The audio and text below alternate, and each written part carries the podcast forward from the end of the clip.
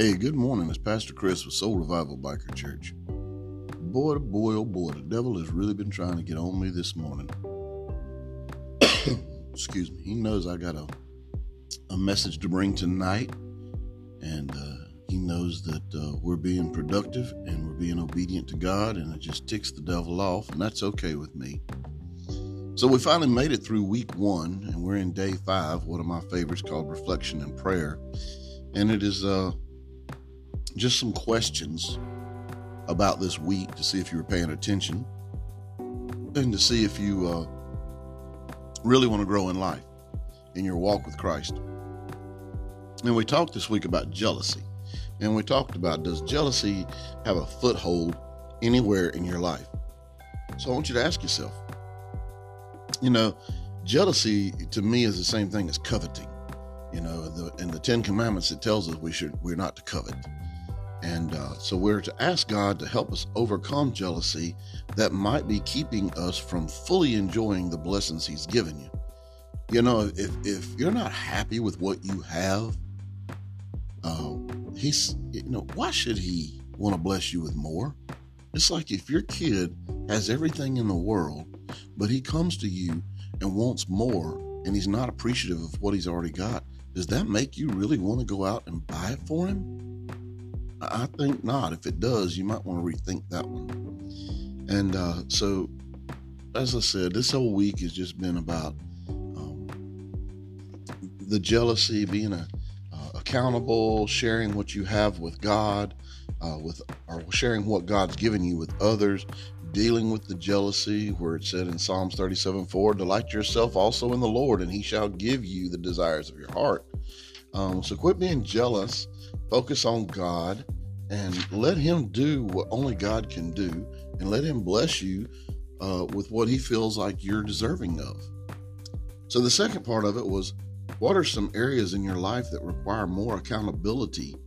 Well, write them down and ask God to give you humility and courage to seek an accountability partner. And that takes humility. That, that that takes saying, "Hey, I got issues. Hey, I got problems hey, I need somebody to point these things out to me because I do it so freely, I don't even realize I'm doing it. That takes a lot of humility, and uh, God loves humility. And uh, I think that you want to find somebody that's a a very good accountability partner, somebody you trust, somebody you know that's not hating on you, but truly loves you and cares about you and wants you to be the best you can be and wants to see you grow in your walk with Christ. So be thinking about somebody you could ask to be your accountability partner.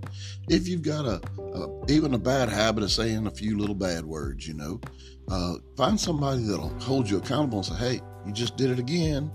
Um, find somebody that will hold you accountable when you start watching too much TV and not reading enough Bible. These kind of things. Find somebody that loves you, someone who cares about you, and someone will take you in and hold you accountable. Okay, not going to beat a dead horse. Gone over what we've gone over this week. I hope it means something to you. Um, guys, we have service tonight, 7 p.m. Live stream. You can throw it right up on your TV off your phone and watch it. Uh, hope you'll be there. Uh, we've had a lot of chaos and so forth going on in the world around us today, and God's been giving me some clarity on it. And I hope that maybe if I share what God's given me, it will help you to understand and see what's going on as well. So, yeah, that's 7 p.m. Central Standard Time tonight, and it will be posted on our Soul Revival Biker Church page on Facebook. And uh, hope you will join us if you're local going to be a, a, good message and a good time for fellowship. And uh, so remember, guys, go out there and make it a great day. The devil is working overtime right now. He is working overtime to divide people, to divide families, to divide churches, to divide friends, to divide father against mother. The Bible warns us that he's going to do these things. He's doing it. He's doing it. As Jesus would say, it is written, it is written that he's going to do these things, and he's doing it right now today. So go out there, put on your full body armor of Christ, stand against